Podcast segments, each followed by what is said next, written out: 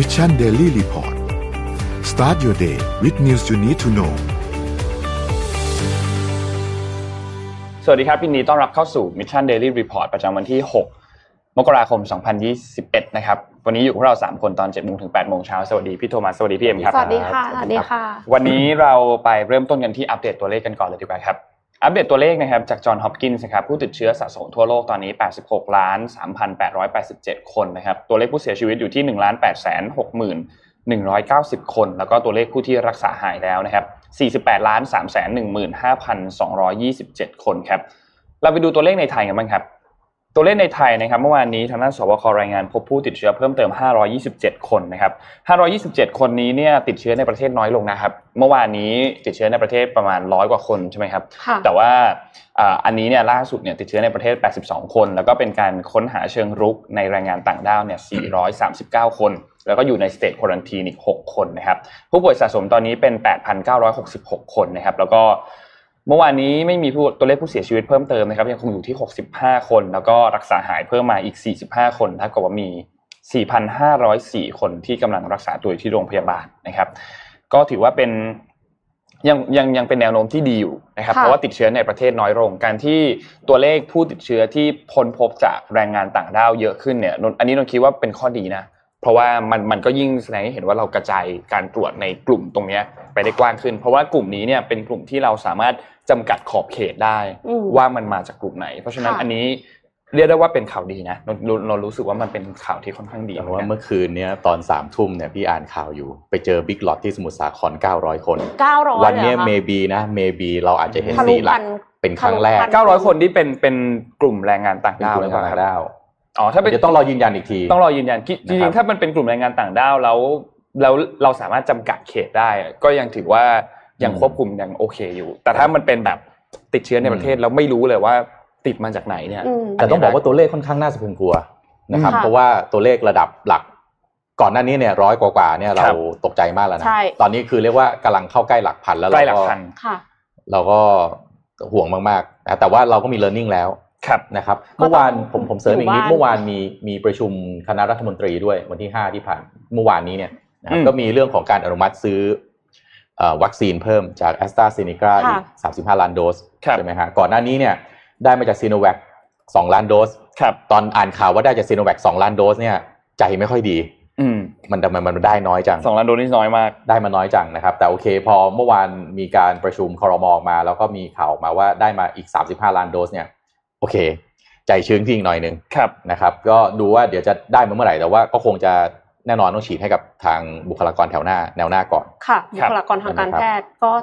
สำคัญกว่าค่ะใช่จริงๆตอนนี้หลาย ๆประเทศที่เริ่มฉีดกันแล้วเนี่ยก็จะเป็นนี่แหละกลุ่มบุคลากรทางการแพทย์พวกที่อยู่ฟรอนต์ไลน์ก่อนแล้วหลังจากนั้นก็ค่อยเป็นกลุ่มที่เสี่ยงก็คือกลุ่มผู้ที่เป็นผู้สูงอายุอืมประมาณ 60 ปีขึ้นไปเนี่ยกลุ่มนี้ก็จะเริ่มฉีดกันก่อนอืมแล้วหลังจากนั้นก็จะค่อยๆเฉลี่ยไล่ตามลงมานะครับ แล้วก็มีเพิ่มว่าขยายพรกฉุกเฉินอีกครั้งที่ 9 แล้วนะครับครัไปบถึงวันที่ 28 กุมภารอบนี้ขยาย 45 วันนะ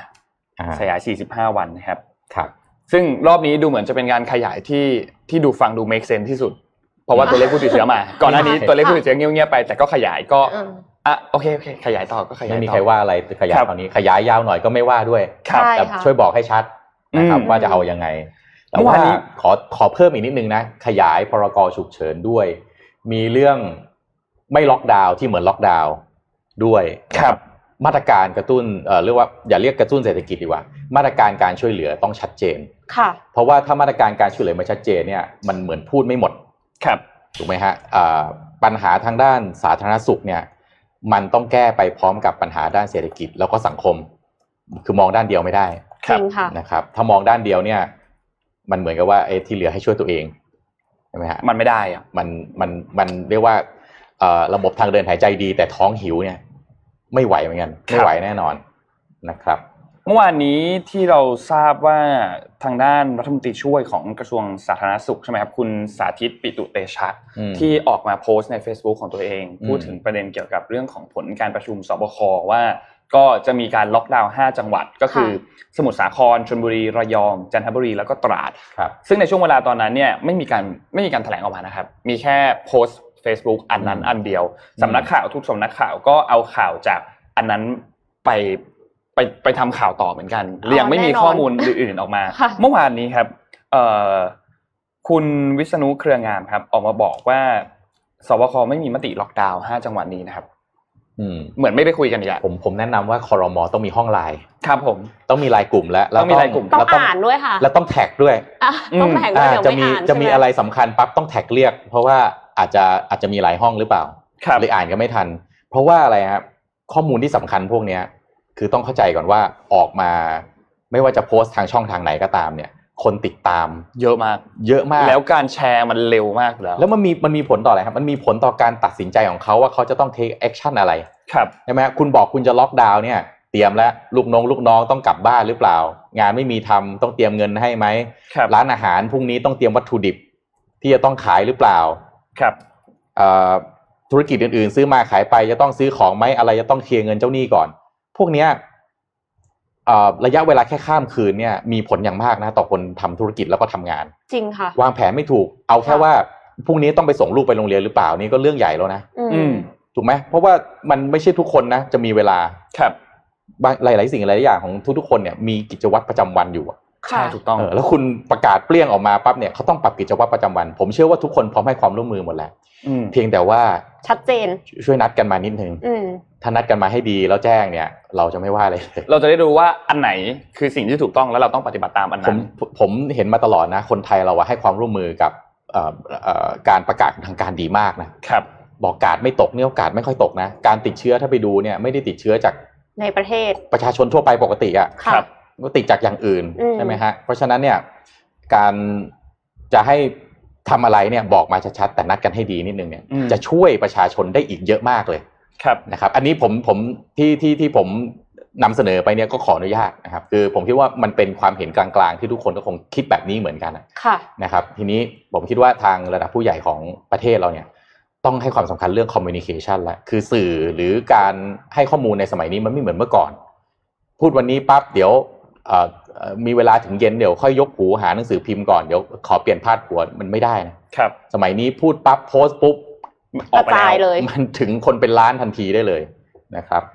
ซึ่งไอตัวอันนี้เนี่ยในเรื่องของที่ที่เขาบอกว่ามันไม่ใช่การล็อกดาวน์เนี่ยมันเป็นการเพิ่มความเข้มงวดของมาตรการเฉยๆ ตัวอืมพื้นที่ให้เป็นพื้นที่เฝ้าระวังสูงสุดก็คือเป็นพื้นที่สีแดงสำหรับในบริเวณ 5 จังหวัดอันนี้ ซึ่งจริงๆ แล้วเนี่ยพื้นที่สีแดงมีหลายจังหวัดมากนะครับ เป็นยี่ยี่สิบแปดจังหวัดแล้วอืมที่เป็นพื้นที่สีแดงแล้วก็อยู่ในพื้นที่การเอ่อเฝ้าระวังสูงสุดนะครับ ซึ่งอืม5จังหวัดนี้ก็เป็น 5 จังหวัดที่ ต้องบอกใช้ใช้คำว่า 5 จังหวัดอันตรายแล้วกันที่พบผู้ติดเชื้อค่อนข้างเยอะนะครับครับ ก็เลยเป็นจังหวัดที่ก็ออกมาบอกว่าเพิ่มระดับมาตรการให้มันคุมเข้มมากขึ้น แล้วก็ตอนนี้เนี่ยมีการพิจารณาว่าจะทำการเคอร์ฟิวด้วยนะครับ ถ้าหากว่ามีการแพร่ระบาดที่รุนแรงกว่านี้ ซึ่งอำนาจที่จะตัดสินเรื่องนี้เนี่ยก็มอบไปให้กับผู้ว่าราชการจังหวัดอืมนะครับ เป็นการตัดสินว่าตามพื้นที่ไปว่าพื้นที่ไหนที่เป็นพื้นที่ค่อนข้างเสี่ยงมาก ก็จะมีมาตรการต่างๆ ลงไปสนับสนุนนะครับอืมซึ่งก็อย่างที่บอกครับ อยากให้อยากให้คุยไลน์กันนิดนึงหรือคุยอะไรก็ได้ สื่อสารกันนิดนึงเราจะได้ทราบว่าต้องปฏิบัติตัว ยังไงนะครับ และที่สำคัญอีกอันหนึ่งคือหลาย ๆ ครั้งเวลามีมาตรการต่างๆ ออกมาของต่างประเทศเนี่ยเวลาเขาออกมาตรการมาเนี่ยมันมักจะมาคู่กับเรื่องของมาตรการการช่วยเหลือด้วยค่ะอืมว่า stimulus package ซิมลับแพ็กเกจอืมต่างๆ ว่าโอเค เราจะทำการล็อกดาวน์แบบนี้แบบนี้ เพราะฉะนั้นภาคธุรกิจภาคประชาชนที่ได้รับผลกระทบอืมเรามีความช่วยเหลือส่งไปถึงคุณอืมแบบนี้แบบนี้อืมซึ่งอันนี้ประชาชนจะได้สบายใจครับค่ะและ แต่ตอนเนี้ยมันกลายเป็นว่าเหมือนกับรัฐก็ออกมาบอกว่าอะคุณต้องล็อกดาวน์นะอืมโอเค เราเข้าใจการล็อกดาวน์ make sense อยู่แล้วอืมเพื่อที่จะหยุดเชื้อ แต่ปากท้องก็ก็สำคัญเหมืก็อนกันสำคัญเหมือนกันค่ะซึ่งถ้าหากว่าคุณบอกเราแบบนั้น มันเท่ากับว่าเราต้องรับผิดชอบอืมตรงปากท้องของเราเองอะอืมซึ่งซึ่งโอเคมันก็ก็ก็ก็ก็ส่วนหนึ่งเราก็ต้องทำแบบนั้นอยู่แล้ว แต่เรื่องของมาตรการของรัฐที่มีมันก็ต้องออกมาสนับสนุนเช่นเดียวกัน เพราะว่าเราไม่สามารถปฏิบัติธุรกิจไม่สามารถทำงานได้ แบบเดิมจากที่เราทำได้ ค่ะอืมก็สงสารคนที่ได้รับผลกระทบอะนะคะ ก็คืออยากจะให้ทุกคนช่วยกันแหละ คืออืมคือมันก็ยากอะเขาเข้าใจมันไม่ใช่สถานการณ์ที่ใครเคยเจอมาก่อนเนาะ pandemic นี้แต่ว่าก็ต้องอยู่บ้านหยุดเชื้อเพื่อชาติ ผมผมเพิ่มอีกนิดนะถ้าเรื่องสามารถทำได้ เพิ่มอีกนิดนึงเรื่องเออตัวมาตรการทางด้านเศรษฐกิจ คืองี้รัฐบาลเนี่ยมีพรกเรื่องเงินกู้อยู่แล้ว พรกเงินกู้เนี่ยใช้ประโยชน์ได้เยอะมากนะครับในการที่จะอัดฉีดเงินคือภาษาอังกฤษเนี่ยเรียก helicopter money คือเอาเงินไปโปรยอืม helicopter money ไม่ใช่เรื่องแปลก แล้วก็ไม่ใช่เรื่องผิดด้วยนะครับเพียงแต่รัฐบาลน่ะต้องเข้าใจก่อนว่าตอนเนี้ยถ้าเป็นบริษัทเนี่ยเราต้องสนใจเรื่อง cash flow ค่ะเรายังไม่ได้คืออย่าอย่าเพิ่งสนใจเรื่องดุลหรือว่าเรื่องงบประมาณ ตอนเนี้ยถ้ากู้ได้ต้องกู้ เพราะว่า ถ้ากระแสเงินสดมันไม่หมุนเวียน คือต้องเข้าใจก่อนว่าการติดเชื้อการล็อกดาวน์เนี่ยไม่ว่ามันจะเกิดด้วยความผิดของประชาชน หรือจะด้วยความผิดของคนที่เอ่อใช้อะไรที่มันทำเรียกว่าทำธุรกิจที่ไม่ถูกกฎหมายครับ แล้วมันทำให้เกิดการติดเชื้อเนี่ยแต่ majority คือคนจำนวนมากจำนวนมากของประเทศคือคนที่ต้องรับกรรมจริงเพราะฉะนั้นเนี่ยต้องใช้มาตรการเฮลิคอปเตอร์มันนี่ที่มันอัดฉีดเงินเข้าไปถึงจุดที่จำเป็นอย่างทันท่วงทีที่เร็วที่สุด พระราชกรรม พรกเงินกู้คืออาวุธที่ดีที่สุดที่จะทำให้รัฐบาลสามารถอัดฉีดเงินได้ และผมแนะนำนะ ถ้าสามารถใช้พรกนี้ได้เนี่ยอัดฉีดเงินตรงไปที่ผู้ประกอบการ ให้จ่ายเงินตรงไปให้กับคนทำงานเลยจะได้คือจ่ายเงินไม่ lay off เดือนพนักงานแทนคนทำงานเลยค่ะ เพราะมันไม่เล y o ออฟแล้วมันใช่ทำให้ธุรกิจเศรษฐกิจหมุนเวียน คือคุณจ่ายเด้งเดียวเนี่ยเงินเนี่ยมันหมุนได้อีกหลายรอบค่ะ พนักงานมีเงินก็เอาเงินไปใช้จ่ายได้ตามปกติ ล็อกดาวน์ทำงานที่บ้านได้อย่างสบายใจ คือคุณจริงทำค่ะได้หลายเด้ง แต่การที่คุณบอกว่าต้องล็อกดาวน์อย่างเดียว เสร็จแล้วเงินยังไม่รู้หาได้หรือเปล่า อันเนี้ยนอกจากคุณจะไม่ได้ผลทางเอ่อสาธารณสุขที่คุณต้องการอย่างเต็มไม่เต็มหน่วยแล้วด้วยเนี่ยปัญหาทางด้านสังคมและเศรษฐกิจที่ตามมา ก็ทำให้คุณวิ่งเป็นวัวพันหลักยิ่งแก้ยากเข้าไปอีกค่ะนะครับอันนี้ผมคิดว่าผู้ใหญ่ในประเทศต้องพิจารณาให้ดี เพราะว่าเราไม่มีอำนาจนะเราเราเราแค่อยู่ในสื่อค่ะเราไม่มีอำนาจในการเราเป็จะนไปกระบอกเซ็นเสียงอืมเพราะฉะนั้นเนี่ยต้องพิจารณาให้ดีจริงๆ เพราะว่าถ้าไม่ใช้ อาวุธที่อยู่ในมือให้เต็มที่ที่สุดในฐานะที่เป็นรัฐบาล ครับ ปัญหาที่ตามมาเนี่ยมันจะยิ่งทวีวงกว้างขึ้นเรื่อยๆ คุณอาจจะจบปัญหาเอ่อเรื่องโควิดได้จากความรู้ความสามารถของหมอในประเทศเราซึ่งระบบสาธารณสุขของบ้านเราต้องยอมรับว่าดีมากจริง ค่ะ แต่หลังจากนี้ล่ะ จริงค่ะ เศรษฐกิจที่ crack down ค่ะ ไปเนี่ย เออเราจะ reform กลับมาเนี่ย แทนที่มันจะใช้เวลาเร็วมากๆ ใช่ไหมฮะ ต้องใช้เวลายาวนานอีกกว่าจะอัดฉีดเงินเข้าไปได้ กว่าเศรษฐกิจจะกลับมา กว่าคนจะกลับไปทำงานได้ อะ ก็ประมาณนี้เห็นพูดถึงเห็นด้วยมากเลยค่ะเพราะพูดถึงบุว่าคลากรทางการแพทย์ก็เดี๋ยวเดี๋ยวมีด้วยพี่เอ็มพูดก่อนเลยครับ คือคือเรื่องเรื่องของการที่จะอัดฉีดคนอัดฉีดเงินให้ SME เพื่อที่จะให้ SME ไม่เล y off คนเนี่ยเอ็มว่าเป็นเรื่องใหญ่มาก เพราะว่าเมื่อเล y off ไปแล้วเนี่ยโอกาสที่จะกลับมาจ้างงานใหม่ด้วยความมั่นใจเลเวลเนี้ยมันมันต่ำมากอืมแล้วก็อีกอย่างหนึ่งคือถ้าสมมติว่า SME อาจจะต้องเล y off คนคนตกงาน SME เองก็ต้องปิดตัวลง ถ้า SME ซึ่งเป็นรากฐานของเศรษฐกิจประเทศเนี่ยต้องปิดตัวลงเป็นจำนวนมากเนี่ยเอ็มก็กลัวมากว่าอืมเศรษฐกิจประเทศไทยเนี่ยจะฟื้นกลับมาได้ช้าแล้วคือเมื่อวานนี้เพิ่งได้ยินข่าวว่าเวียดนามเนี่ยเขาจะโตปีละ 7%ไปอีก 5 ปี แล้วหลังจากนั้นโตปีละ 6.5%ซึ่งในที่สุดอะเขาก็จะแซงประเทศไทยไปครับในระยะเวลาไม่นาน อันนี้คือเป็นสิ่งที่น่ากลัวมาก แล้วถ้าสมมติว่าเรายังไม่มีมาตรการรองรับเรื่องเศรษฐกิจอะค่ะก็เป็นกังวลเหมือนกัน ครับอืมถูกต้อง พูดถึงเรื่องของแพทย์เมื่อกี้เนี่ยจริงๆ เมื่อวานนี้เนี่ยมีรองศาสตราจารย์นายแพทย์ธีระวรธนารัตน์นะครับจากคณะแพทยศาสตร์จุฬาลงกรณ์มหาวิทยาลัยเนี่ยออกมาโพสต์เฟซบุ๊กส่วนตัวแล้วนะนี่เป็นแทบจะเป็นบุคลากรทางการแพทย์จากจุฬาคนแรกเลยที่ออกมาพูดถึงเกี่ยวกับการทำงานของรัฐบาลตอนนี้ว่า ไม่โอเคนะต้องมาพูดค่ะแบบนี้เดี๋ยวมีโค้ดให้ดูอันหนึ่งที่ที่มติชนเขาทำภาพขึ้นมาเดี๋ยวเอาภาพอันนั้นขึ้นมาให้นิดนึงครับ คือเขาพูดถึงการทำงานในตอนนี้ว่าเกี่ยวกับเรื่องของบทสัมภาษณ์หนึ่งของท่านนายกว่า ถ้าไม่อยากติดเชื้อก็ให้อยู่บ้านกักตัวตัวเองได้ไหมสิบสี่สิบห้าวัน จะได้ช่วยช่วยๆกันอืมซึ่งเอ่อเขาก็ออกมาบอกเลยว่ากรุณาอย่าย้อนว่าถ้าไม่อยากติดเชื้อให้อยู่บ้านด้วยตัวเอง การตอบแบบนี้ไม่โอเค เพราะถ้าหากคิดเช่นนั้นก็แปลว่าไม่จำเป็นต้องมีคนมาบริหารก็ได้ ซึ่งก็ก็แรงเหมือนกันนะก็เจ็บแสบก็เจ็บเจ็บเจ็บเจ็บแสบเหมือนกัน แต่ว่าเอ่อนายแพทย์เขาเองก็ทักว่าต้องบอกเขาก็บอกว่าจริง ๆ แล้วที่ออกมาพูดแบบนี้เนี่ยไม่คือหวังดีอะอืมไม่ได้ไม่ได้โกรธไม่ได้เกลียดอะไร แต่ว่าถ้าหากว่าไม่เคารพเนี่ยก็จะไม่ทักแบบนี้ เพราะว่าสถานการณ์ตอนนี้เนี่ยจริง ๆ แล้วต้องทำให้ประชาชนทุกคนรู้ว่า ความอันตรายมันเกิดขึ้นมากน้อยแค่ไหน ให้รู้ว่าต้องระมัดระวังตัวแบบไหน และมีมาตรการอะไรในการช่วยเหลือนะครับ ซึ่งก็ถ้าหากว่าทุกคนทราบแล้วเนี่ยก็จะได้รู้ตัวว่าต้องทำตัวยังไงนะครับ แล้วต้องเอามาบอกนิดนึงว่าทีมบริหารจะต้องจะทำงานแบบรวมศูนย์ หรือจะทำงานแบบดาวกระจายให้มันกระจายออกไปตามพื้นที่ต่างๆ จะให้อำนาจแบบไหน ถ้าปล่อยไว้แบบนี้เนี่ยเราก็จะเห็น ภาพแบบนี้ที่ออกมาว่าประกาศออกมาตอนแรกกินอาหารได้ถึงทุ่มหนึ่งสักพักเปลี่ยนเป็นสามทุ่มมันก็จะเกิดภาพแบบนี้ไปเรื่อยๆซึ่งยิ่งแรกๆเนี่ยมันอาจจะสร้างความสับสนน้อยลงไปเรื่อยๆ แต่ว่าในภาพระยะยาวมันจะส่งผลต่อความน่าเชื่อถือของจริรังฐบาลค่ะด้วยว่าเอะประกาศอันนี้ตกลงเชื่อถือได้หรือเปล่าอ่าเชื่อถืเดี๋ยอวก็ได้เปลี่ยนหรือเปล่าอืมเดี๋ยวก็เปลี่ยนหรือเปล่ามันก็จะเป็นแบบนี้ไปด้วยนะครับ ส่วนอีกเรื่องหนึ่งที่ออกมาเตือนนิดนึงก็คือเรื่องเกี่ยวกับประเด็นของหน้ากากนะครับ หน้ากากตัวอันหนึงที่ท่านนายกใส่ที่มันแบบมีวาว แล้วอืมนายกก็ออกมาบอกว่าไอ้หน้ากากตัวนี้เนี่ยสามารถที่จะเดี๋ยวเดี๋ยวฝากดับหารูปให้นิดนึงได้ไหมครับหน้ากากนายกที่ที่มันที่มีวาวอะครับ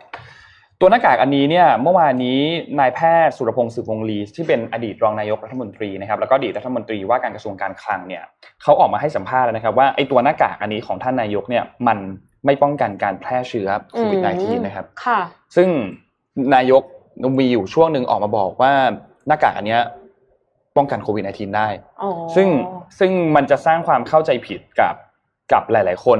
มากเลยนะครับ เพราะว่าด้วยความที่นายกบอกอะคนที่เชื่อนายกก็มีอยู่แล้วถูกไหมครับ เพราะว่าเป็นคนเรียกได้ว่าเป็นหนึ่งในอินฟลูเอนเซอร์อะพูดง่ายอืมๆก็ก็ก็สร้างความน่าเชื่อถือให้กับคนอยู่แล้ว เพราะฉะนั้นหน้ากากที่เป็นแบบวาล์วเนี่ยไม่สามารถป้องกันได้นะครับ ไม่สามารถป้องกันการแพร่เชื้อโควิด -19 ได้คือถ้าหากว่าคุณเป็นอะอืมันไม่สามารถที่จะป้องกันการแพร่เชื้อนั้นได้ เพราะฉะนั้นสิ่งที่คุณควรทำคือคุณต้องใส่หน้ากากอนามัยแบบแบบอื่นนะครับ เช่นอาจจะเป็นแบบทางการแพทย์ ถ้าอันนี้ถ้าติดเชื้อเนี่ยต้องเป็นแบบนั้นอยู่แล้ว หรือว่าอาจจะใส่หน้ากากเป็นแบบอื่นที่มันไม่ได้เป็นแบบมีวาล์วนะครับอืมเพราะฉะนั้นอันนี้เนี่ยเป็นเรื่องที่สำคัญมากๆนะครับ อยากให้ทุกคนเป็นแฟกเช็คแล้วกันครับน้องเอ็มพูดถึง ที่เวียดนามเนาะยังค่ะผมส่งรูปก็ไปดับช่วยเอารูปขึ้นหน่อยนะครับที่ตอนตอนเขาดาวน์บ้านเรานี่ เงียบสงบข้างนอกใช่นะครับไม่มีใครออกไป ไปดูเวียดนามไหมฮะครัเขาบเขาดาวน์เป็นไงอะดับช่วยเอารูปขึ้นหน่อยนะฮะที่อันนี้รูปที่ฮานอย เพื่อนผมเขาโพสต์ ผมก็เลยเฮ้ยเขาดาวน์ที่ฮานอย อยากเห็นรูปไหมฮะว่าการเข้าดาวน์ของเขาอะแล้วน้องแน่นอนเอ็มบอกค่ะว่าเศรษฐกิจก็จะโตเนี่ยเราดูรูปนี้ดีกว่า แล้วจะแบบ เนี่ยโห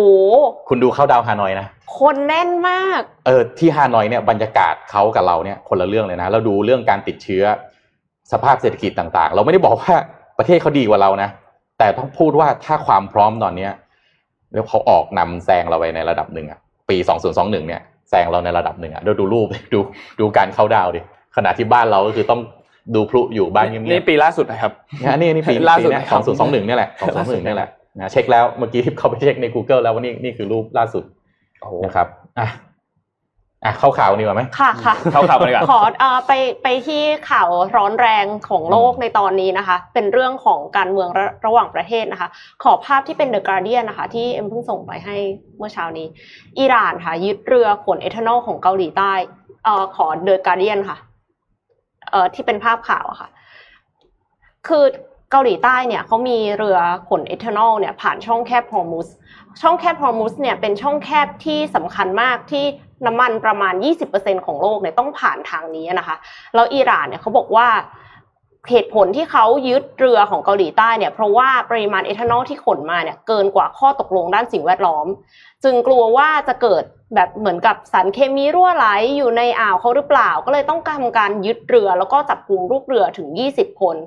ซึ่งเป็นชาวเกาหลีใต้แล้วก็ชาติอื่น ๆ ไว้ด้วย แต่ว่าในความเป็นจริงอะค่ะหลายสำนักข่าวเนี่ยออกมาตีข่าวนี้กันมาก บอกว่าอิหร่านต้องการต่อรองกับรัฐบาลเกาหลีใต้เนื่องจากเมื่อสองปีที่แล้ว เกาหลีใต้เนี่ยอายัดเงินของอิหร่านในเกาหลีใต้เป็นเป็นจำนวนเงิน 7,000 ล้านเหรียญสหรัฐครับหรือประมาณ2แสนล้านบาทค่ะแล้วก็ตอนนี้นะคะ เกาหลีใต้เนี่ยส่งหน่วยงานปราบโจรสลัด คือเขาใช้ว่า anti pirate ประมาณนี้เลยนะ ไปที่ช่องแคบฮอร์มุสแล้วนะคะ แต่ว่ายังไม่ได้ลงมือทำอะไร เพราะว่าเขาเป็นห่วงความปลอดภัยของลูกเรือที่ถูกจับไป แล้วก็สหรัฐอเมริกาค่ะมีคำสั่งให้คงกองกำลังเรือเนี่ยในบริเวณตะวันออกกลางไว้ หลังจากที่เคยบอกว่าจะเรียกกลับหากสถานการณ์ดีขึ้น ตอนนี้ก็คือบอกว่าเอาไว้ก่อนคงไว้ก่อน เพราะว่าไม่แน่ใจว่าจะเกิดอะไรขึ้น นอกจากนี้ค่ะมีอีกข่าวหนึ่งนะคะ คืออิหร่านเนี่ย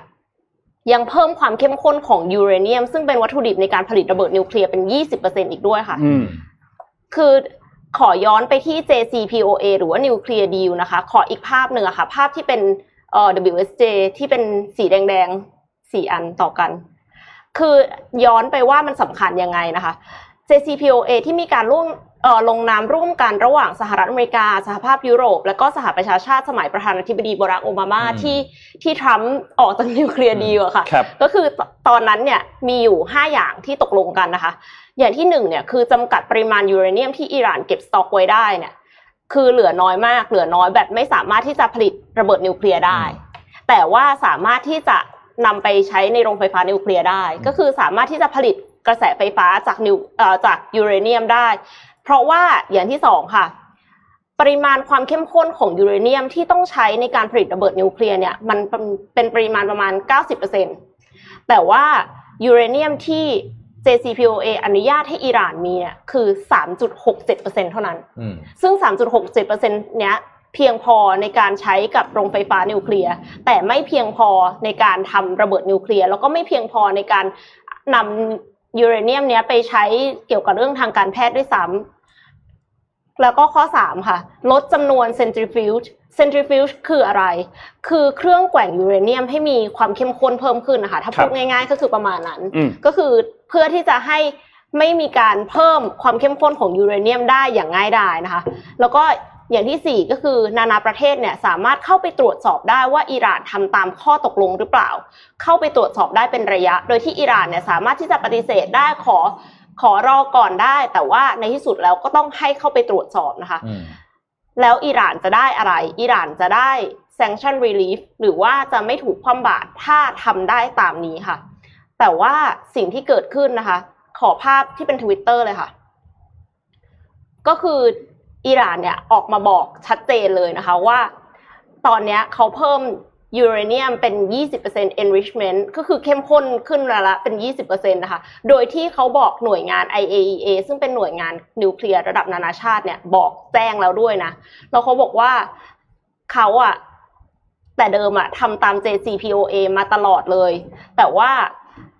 ผู้ร่วม JCPOA คนอื่นๆอะประเทศอื่นอะ ไม่เห็นจะทำตามเลยอืมพอไม่เห็นจะทำตามแล้วเสร็จแล้วเขาก็เหมือนกับเป็นคนเดียวที่ถูกเอาเปรียบอยู่อย่างเงี้ยค่ะเขาบอกว่า action เนี้ยสามารถที่จะ reverse ได้นะเราสามารถที่จะกลับไปเป็น 3.67% comply กับ JCPOA ก็ได้อืมถ้าสมมุติว่าทุกคนเนี่ยทำตาม JCPOA อ่าอืมทุกคนที่ว่าเนี่ยก็คือสหรัฐอเมริกาสหภาพยุโรปนะคะ แล้วก็เอ่อสหประชาชาติเนี่ยค่ะ คิดว่าที่อิหร่านทำแบบเนี้ยค่ะเพื่อเพิ่มอำนาจต่อรองกับสหรัฐอเมริกา เพราะว่าช่วงเนี้ยก็คือเป็นช่วงเวลาครบรอบหนึ่งปีของการลอบสังหารนายพลสุไลมานของอิหร่านด้วยอืมอืมก็คือ ตอนนี้เป็นงานหนักของโจไบเดนที่จะมารับตำแหน่งในเดือนนี้เลยค่ะครับว่าตกลงว่าจะทำยังไงดี เพราะอ่าว่าคือความขัดแย้งในภูมิภาคเนี้ยค่ะ มันเกี่ยวข้องกับอิสราเอลด้วย แล้วมันเกี่ยวข้องกับอีกหลาย ๆ ประเทศในบริเวณนั้นอะคือมันไม่ใช่แค่ระหว่างสหรัฐอเมริกากับอิหร่าน แล้วก็มีบางสำนักข่าวบอกว่าจริง ๆ มันเกี่ยวข้องกับรัสเซียด้วยนะ เพราะว่ารัสเซียเนี่ยกำลังจะมี negotiation กับสหรัฐอเมริกาแล้วเกี่ยวก็กับเรื่องนิวเคลียร์ใช่ไหมครับเราก็จะใช้อิหร่านเนี่ยเหมือนเป็น เป็นตัวต่อรองตัวต่อรองกับสหรัฐอเมริกาค่ะอืมก็เป็นเรื่องที่ต้องจับตามองกันต่อไป หวังว่าจะไม่เกิดสงครามโลกครั้งที่สามค่ะอืมอืมอะค่ะผมเอ่อมาข่าวสำหรับ Apple นะฮะสำหรับชาว Apple นะครับ ข่าวนี้อาจจะไม่ค่อยชอบเท่าไหร่นะครับ ล่าสุดนะครับ Tech Transparency Project นะครับ ร่วมกับหนังสือพิมพ์ The Washington Post นะครับตีพิมพ์รายงานเกี่ยวกับการจัดการ supply chain ของ Apple นะครับ ประเด็นสำคัญมันอยู่ตรงนี้ครับว่า โดยเฉพาะซัพพลายเออร์ในจีนของ Apple เนี่ยล่าสุดเนี่ย report นะครับรายงานเนี่ยออกมาบอกว่ามีการบังคับใช้แรงงานมุสลิม โดยมีหลักปฏิบัติอย่างไม่ถูกต้อง แล้วก็ใช้คำว่าน่ารังเกียจนะครับอืมโดยข้อมูลเนี่ยได้จากอดีตพนักงานของ Apple 2 คน ซึ่งดูแลด้านการจัดการซัพพลายเออร์แล้วก็คอย audit นะครับคือครับเป็นหน่วยงานเป็นแผนกที่คอยตรวจสอบนะครับด้านแรงงานและก็กฎนะครับทางด้าน safety ต่างๆ ของบริษัทนะครับแต่ว่าเป็นอดีตพนักงานแล้วนะครับ แรกๆเนี่ยก็ต้องบอกว่าแทบไม่มีซัพพลายเออร์คนไหนนะครับที่ทำตามข้อกำหนดของ Apple ได้ เพราะว่าแน่นอน standard สูง แต่ก็อยากได้ต้นทุนที่ต่ำนะครับเพราะว่าบริษัทเองคือ Apple เนี่ยก็ไม่ยอมที่จะซื้อของที่ราคาแพงเกินไป คือต้นทุนเนี่ยก็ไม่อยากให้สูงนะครับแล้วก็ไม่ยอมให้มีการดีเลย์ในการส่งของด้วยคือต้องเข้าใจว่าในการผลิตเนี่ยเวลาที่จะต้องผลิตของจำนวนมากๆ ให้ส่งได้ตามกำหนดที่ต้องการบางครั้งก็ต้องทำงาน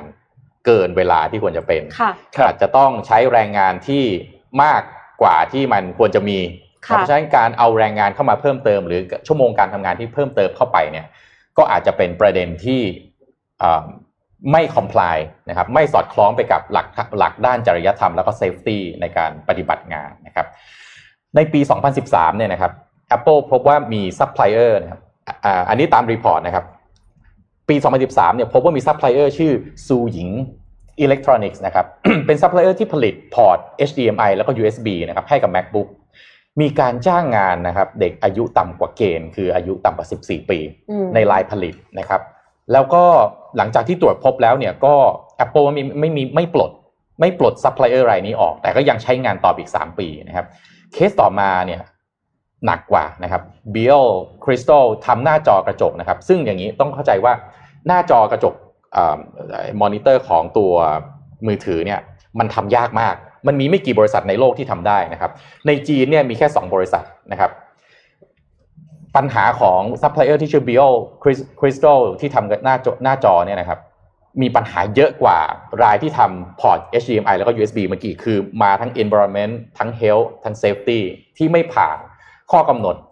ทางด้านจริยธรรม แล้วก็ safety ของ Apple เอง ทั้งหมดเนี่ยมี 24 ข้อนะครับ ผ่านไป 1 ปียังแก้ไขไม่ได้เลยนะครับ แล้วก็ไม่ปลดนะครับ เพราะว่ามันมีแค่2ซัพพลายเออร์อ่าอันนี้คนดูอาจจะไม่รู้นะครับว่าทำไมผมหันไปหันมา พอดีมันมีผึ้งหนึ่งตัวนะครับ มันบินอยู่นานมากเลยฮะแล้วมันไม่บินไปไหนเลยมันบินอยู่ตรงผมเนี่ยแหละแล้วผมก็อ่านข่าวไว้ก็ระแวงไปว่ามันจะมาใกล้ผมเมื่อไหร่นะฮะแล้วมันก็จะมีเสียงหึ่งหึ่งหึ่งตลอดเวลาอันนี้เป็นนะครับเหมือนเป็นเหมือนตอนที่ทรัมป์ดีเบตตอนนั้นอะแล้วก็เพบอราะว่าคามาลาแฮร์ริสกับไมค์เพนส์ที่มี the fly มาเกาะตัวหัวแต่อันนี้ อันนี้เป็นผึ้งนะครับอันนี้อันนี้อันตรายนะคะถ้ามีเสียงโอยขึ้นมาก็กรุณาเข้าใจด้วยนะครับว่ามันเกิดอะไรขึ้นนะครับ โอเค ขออนุญาตอ่านข่าวต่อนะครับอ่ามีแค่2ซัพพลายเออร์ทีนี้ก็ปลดไม่ได้ เพราะถ้าปลดปั๊บคือคุณเหลือซัพพลายเออร์เดียว ถ้าคุณคุณเหลือซัพพลายเออร์เดียวเนี่ยอำนาจการต่อรองคุณแทบจะไม่เหลือเลยนะครับ ก็เลยต้องใช้งานต่อไปนะครับ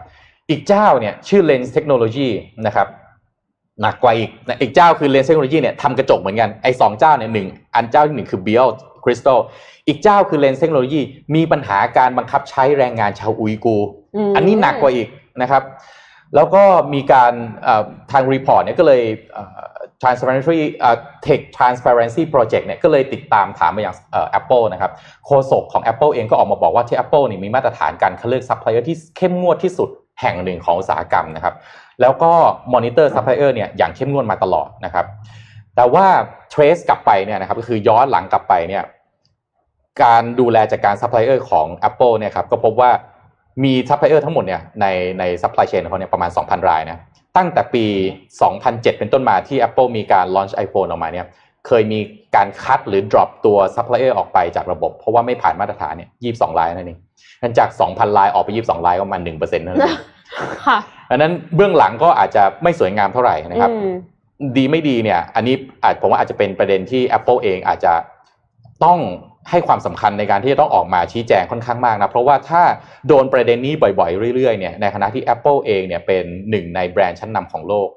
เป็นประเด็นที่จะทำให้ภาพพจน์ของแบรนด์เนี่ยดูไม่สง่างามค่ะ ซึ่งโลกในอนาคตเนี่ยการทำธุรกิจเนี่ยไม่ได้ดูที่ตัวเลขทางยอดขายอย่างเดียวแล้วค่ะนะครับหรือกำไรอย่างเดียวแล้วเนี่ยดูในเรื่องของ Impact ทางด้านสาธารณะด้วยค่ะ ต้องนะครับรับผิดชอบต่อสังคมด้วย ต้องมีความรับผิดชอบต่อสังคมอย่างมากด้วยนะครับ เพราะฉะนั้นอะอะอันนี้เนี่ย ต้องดูว่าจะกลายเป็นจะกลายเป็นน้ำพึ่งหยดเดียวหรือเปล่านะครับที่จะทำให้ Apple อาจจะต้องคอยมา แล้วถ้าเกิดสุดท้ายเขาต้องไปรื้อระบบซัพพลายเชนเขาทั้งหมดนี่เรื่องใหญ่นะครับเพราะว่าการรื้อระบบซัพพลายเชนเนี่ย cost เปลี่ยนนะครับเรื่องของ cap ในการผลิตต่างๆ อาจจะมีผลกระทบ แล้วมันจะกระทบต่อการส่งมอบสินค้าในอนาคตหรือเปล่า หรือสุดท้ายอาจจะไม่มีอะไรก็ได้ แล้วมันก็เงียบหายไปนะครับนะก็ต้องจับตาดูเรื่องนี้แฟนบอยว่าไงคะ แฟนบอยก็รู้สึกไม่ดีกับข่าวนี้ แฟนบอยรู้สึกไม่พอใจครับ แต่แฟนบอยยังซื้ออยู่นะ ยังซื้ออยู่ ยังรอยังซื้ออยู่ครับแต่ก็รอ Apple ออกมา ผมผมคิดว่าอันนี้ต้องให้ความเป็นธรรม เพราะว่าอะไรรู้ไหม คุณพูดถึง Apple นะ ผมคิดว่าแบรนด์อื่นยิ่งเป็นแบรนด์จีนเองก็ตามเนี่ย ก็ไม่สามารถจัดการระบบซัพพลายเชนตัวเองได้อย่างร้อยเปอร์เซ็นต์ขนาดนั้นหรอกค่ะนะครับ เพราะฉะนั้นเนี่ย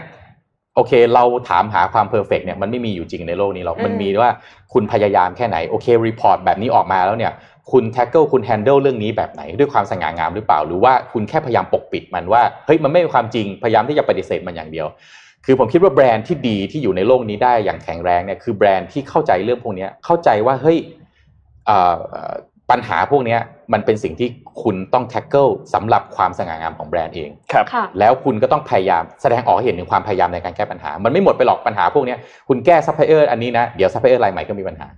ต้องให้เวลากับมันนะครับ แล้วก็สื่อสารกับสาธารณะออกมาตลอดเวลาค่ะแสดงความจริงใจในการแก้ปัญหา ใช่ครับอืมอะเจ็ดโมงครึ่งหรือยังเลยไปเจ็ดโมงครึ่งกันดีกว่าครับค่ะอ่าขอสไลด์เลยค่ะ เนื่องจากว่าตอนนี้ทุกคนต้องอยู่บ้านหยุดเชื้อเพื่อชาติกันนะคะ แล้วก็มีหลาย ๆ คนที่จำเป็นที่จะต้อง work from home ก็เลยนำ tips ในการ work from home productively เนี่ยมามาจาก lifehack.org นะคะ สามารถที่จะไปตามได้ตามลิงก์นี้เลยนะคะ ขอทิปที่หนึ่งเลยค่ะ อย่างแรกเลยเนี่ยคือเราควรจะมีมุมการทำงานของตัวเอง คือหลาย ๆ คนนะคะ บางทีก็ใช้ห้องนอนเป็นที่ทำงาน บางทีก็ใช้โต๊ะกินข้าวเป็นที่ทำงาน คือจริง ๆ แล้วอะใช้ตรงไหนก็ได้แหละ แต่ว่าขอให้เซตอัพ ให้เหมือนเหมือนเป็นโต๊ะทำงานของเราจริง ๆ เพราะว่าเราจำเป็นที่จะต้องมีแสงสว่างเพียงพอ แล้วก็ไม่มีเสียงรบกวน เพื่อที่จะวางโต๊ะเขียนหนังสือ แล้วก็อี้ที่นั่งนานๆได้อาจจะไม่จำเป็นต้อง ergonomics เพราะว่าถ้า ergonomics อาจจะแพงมาก แต่ว่าแพงมากครับเราอาจจะต้องแบบว่าหาหมอนหรืออะไรมารองเพื่อที่จะให้มันแบบเพราะเราต้องนั่งนานสบายอะอ่าใช่ คือเราไม่ใช่แบบเหมือนกับว่าไปนั่งคาเฟ่แป๊บเดียวอย่างเงี้ยมันคือการแบบนั่งจริงจังใช่แปดชั่วโมงแต่จริงๆแล้วการลงทุนในเก้าอี้พวกเนี้ยมันมันค่อนข้างคุ้มนะ คุ้มคุ้มอยู่นะนนนนนนนะมีตัวหนึ่งก็ก็รู้สึกว่ามันคุ้มมากเลยเพราะว่ามันแตกแตกต่างจากเก้าอี้ปกติที่เรานั่งเยอะมากๆ แล้วก็คือมันนั่งนานๆแล้วมันสบายขึ้นแต่ พิจารณาจากงบประมาณที่เรามีอย่างไรก็ตาม แม้ว่าจะสามารถนั่งนานๆได้ทุกๆหนึ่งชั่วโมงคุณก็ควรจะลุกบ้างนะค่ะ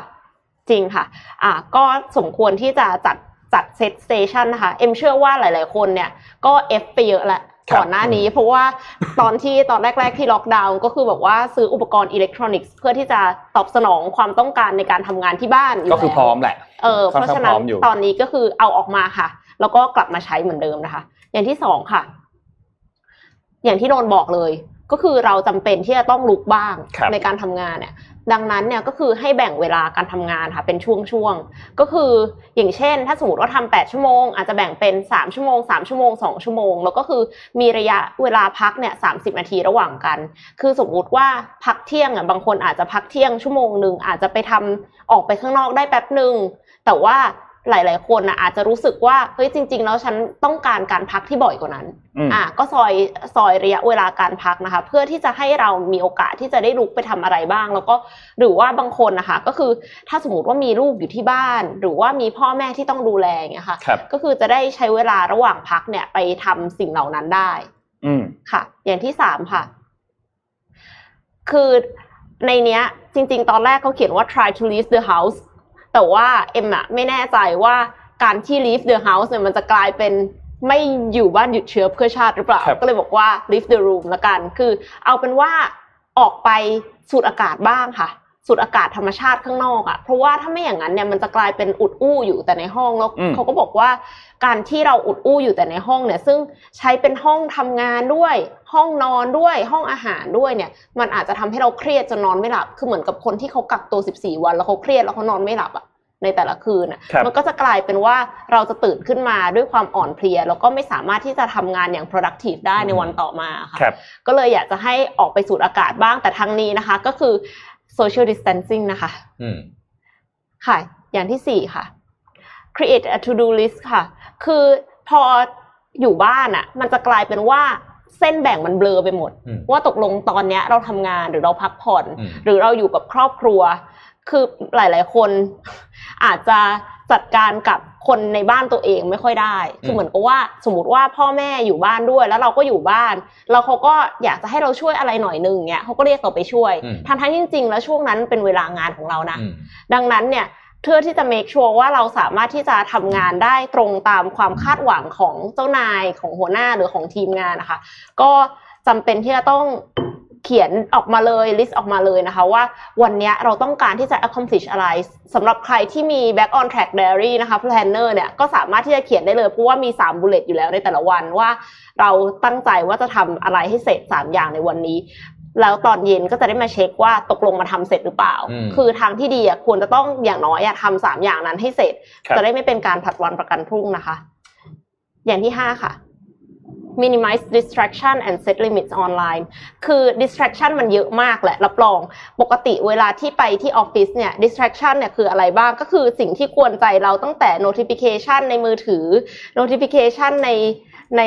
คอมพิวเตอร์ เพื่อนเดินมาสะกิดเดินมาถามคำถามใช่ไหมคะ ตอนเนี้ยเราก็มี distraction เหมือนกันไอ้เรื่องออนไลน์เนี่ยยังมีอยู่เหมือนเดิมเลย เพิ่มเติมก็คือไม่มีใครมามองเราอืมเออพอไม่มีใครมามองเรา มันก็จะกลายเป็นว่าเราก็อาจจะแบบเออหยิบมือถือขึ้นมาดูหน่อยอาจจะหลุดไถไปหลุดบ้างไถมา อุ้ยผ่านไปชั่วโมงหนึ่งอ้าวทีนี้ทำยังไง กลับมาทำงานลืมไปแล้วว่าตะกี้นี้กำลังทำอะไรอยู่ หรือว่าอ้าวมี หมาวิ่งเข้ามาในห้อง มีคนเดินเดินเข้ามาในห้องอะไรอย่างเงี้ยค่ะ ก็อาจจะจำเป็นจะต้องล็อกห้องด้วยอืมถ้าสมมติว่าตอนที่เราต้องการใช้สมาธิหรือว่าเรามีประชุมเอ้ยมีประชุมนี่สำคัญมาก เอ็มเคยเห็นคลิปหนึ่งที่มีคนหนึ่งกำลัง conference ออกข่าวออกสื่อเลยอะแล้วมีลูกวิ่งเข้ามา โอ้โห คลิปนั้นคือดังมากแล้วแบบไม่รู้จะเอาหน้าไปไว้ที่ไหนเลยนะคะอืมก็ก็อย่าให้เกิดเหตุการณ์แบบนั้นด้วยการล็อกห้องซะค่ะ แล้วก็ อย่างที่หกค่ะ อย่างที่บอกไปว่าทำ to do list ของเราให้เสร็จในแต่ละวันนะคะ เพราะว่าถ้าเราผัดวันประกันพรุ่งไปเนี่ย คิดว่า เอ้ย จากสิบทาร์กเราไม่ทำสักสองทาร์ก แล้วเสร็จแล้วเราก็ไปทำวันต่อไปก็ได้อย่างเงี้ยค่ะ มันก็ทับถมไปเรื่อยๆ มันก็จะกลายเป็นว่าเราก็จะทำงานไม่เสร็จ แล้วถ้าวันไหนที่เรามี emergency ขึ้นมาเกิดทำงานไม่ได้นะคะ เกิดต้องลาป่วยหรือว่าพาคุณพ่อคุณแม่ไปโรงพยาบาลเนี่ยค่ะ มันก็จะกลายเป็นงานทั้งหมดที่ไม่เสร็จอะค่ะ มันพังทลายลงมา ก็ไม่รู้เหมือนกันว่า เออมันจะส่งผลต่อภาพใหญ่ของงานของบริษัทเราขนาดไหนอะนะคะครับก็ไม่อยากให้ทำแบบนั้น แล้วก็มันเป็นการสร้างนิสัยที่ไม่ดีให้กับเราด้วยค่ะ ข้อสุดท้ายแล้วค่ะ ข้อเจ็ดดูแลตัวเองด้วยนะคะ คือพอ work from home เนี่ยมีหลายคนที่สุขภาพย่ำแย่ลงอืมเพราะว่า คือนั่งก็นั่งนานเนาะไม่ได้ครับลุกด้วย แล้วก็เสร็จแล้วก็ไม่ได้ออกไปสูดอากาศข้างนอก ยิมก็ปิดไม่ได้ออกไปออกกำลังกายอืมอาหารเดินก็น้อยลงด้วย เพราะว่าไม่ได้เดินทางเนาะใช่ไม่ได้เดินทางปกติบางทีอาจจะต้องเดินไปขึ้น BTS ตอนเนี้ยก็ไม่ต้องขึ้นแล้วอะไรอย่างเงี้ยค่ะ แล้วเสร็จแล้วก็เหมือนกับบางคนก็กินแต่มาม่าทุกวันอะอืมอืมเพราะว่าคือขี้เกียจทำอาหารอะไรอย่างเงี้ยอ่าแล้วเข้าใจก็มันไม่ได้เป็นเรื่องง่ายที่จะออกไปซื้อ ไม่อยากจะเสียตังค่าส่งมั่งอะไรมั่งใช่ไหมคะก็กลายเป็นว่า ทำทำให้สุขภาพตัวเองแย่ลงบางคนอ้วนขึ้นครับอืมก็ไม่ควรจะเป็นอย่างนั้น ก็อยากจะให้ดูแล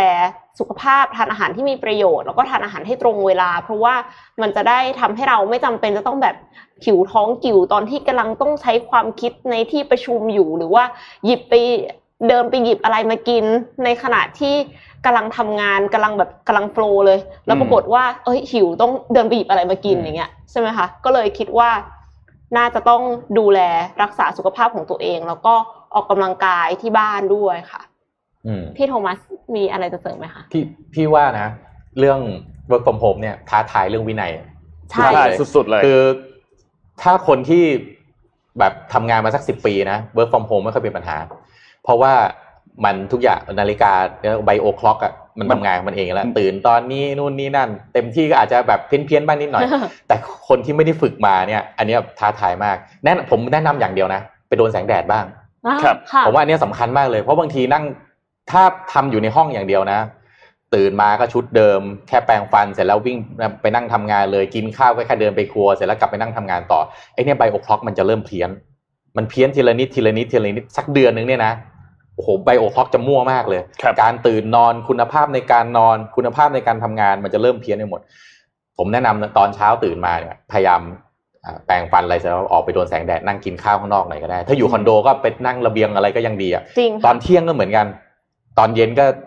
เออสำคัญที่สุดเลยตอนเย็นนะออกกำลังกายค่ะอ่าเป็นโอกาสดีที่สุดผ่อนคลายบ้างในชีวิตนะฮะที่จะได้ออกกำลังกายครับเพราะว่าเวลาปกติอะ ไม่ค่อยอยู่บนถนนค่ะเออไม่ค่อยเราไม่ค่อยได้ออกกำลังกาย เพราะฉะนั้นอืมช่วงนี้แหละ golden time ของชีวิตเลยฮะสำหรับใครที่ work from home คือ ไม่ได้บอกว่าเป็นว่าเป็นเรื่องน่า welcome นะการ work from home เนี่ยนะครับแต่มันคือ golden time ของการใช้เวลาให้เกิดประโยชน์ที่สุดกับชีวิตอะนะครับเอาเวลาไปออกกำลังกายครับอ่าจะช่วยเรื่องสุขภาพจิตได้เยอะมากครับฝากไว้นะครับเรื่องออกกำลังกายโอเคนะครับค่ะพาไปต่ออันที่อันนี้ครับ เมื่อวานนี้เราให้ทุกคนทำแบบสอบถามของทททไปเนาะ Thailand Traveler Voice เนี่ยนะครับเกี่ยวกับเรื่องของว่าปีใหม่ที่ผ่านมาเนี่ยคุณใช้จ่ายไปกับการท่องเที่ยวเนี่ยเท่าไหร่ เรามีเมื่อวานนี้เรามีคำถามไปห้าคำถามเนาะเดี๋ยวเปิดให้ดูนิดนึงครับว่าคำตอบของทุกคนเป็นยังไงกันบ้าง เมื่อวานนี้มีคนมาช่วยเราทำแบบสอบถามเนี่ยประมาณ 256 คนนะครับคำถามข้อแรกคืองบประมาณของการท่องเที่ยวที่คุณเวลาคุณไปเที่ยวเนี่ยส่วนใหญ่แล้วเนี่ยมาจากงบประมาณส่วนไหน ซึ่งก็ 82%บอกว่ามาจากเงินเก็บสะสมนะอืมซึ่งก็ก็ถือว่าเก็บเงินมาเที่ยวแหละ นะครับ อันนี้ค่ะก็ค่อนข้าง อันนี้ถือว่าเป็นข่าวดีนะปกตินะเป็นข่าวอ๋อดีเป็นข่าวดีนะครับ แล้วก็มี 10%ใช้เป็นบัตรเครดิตนะครับ แล้วก็ส่วนที่เหลือเรื่องของใช้สินเชื่อเรื่องของใช้เงินโบนัส มีบ้างนิดหน่อยเป็นหลักหน่วยนะครับ ข้อที่สองครับคือ เวลาไปเที่ยวเนี่ย ค่าใช้จ่ายอะไรที่เป็นสัดส่วนมากที่สุดในการไปเที่ยวครั้งหนึ่งก็ 45%บอกว่าเป็นค่าที่พักค่ะนะครับ แล้วก็สามประมาณ 30%บอกว่าเป็นค่าอาหาร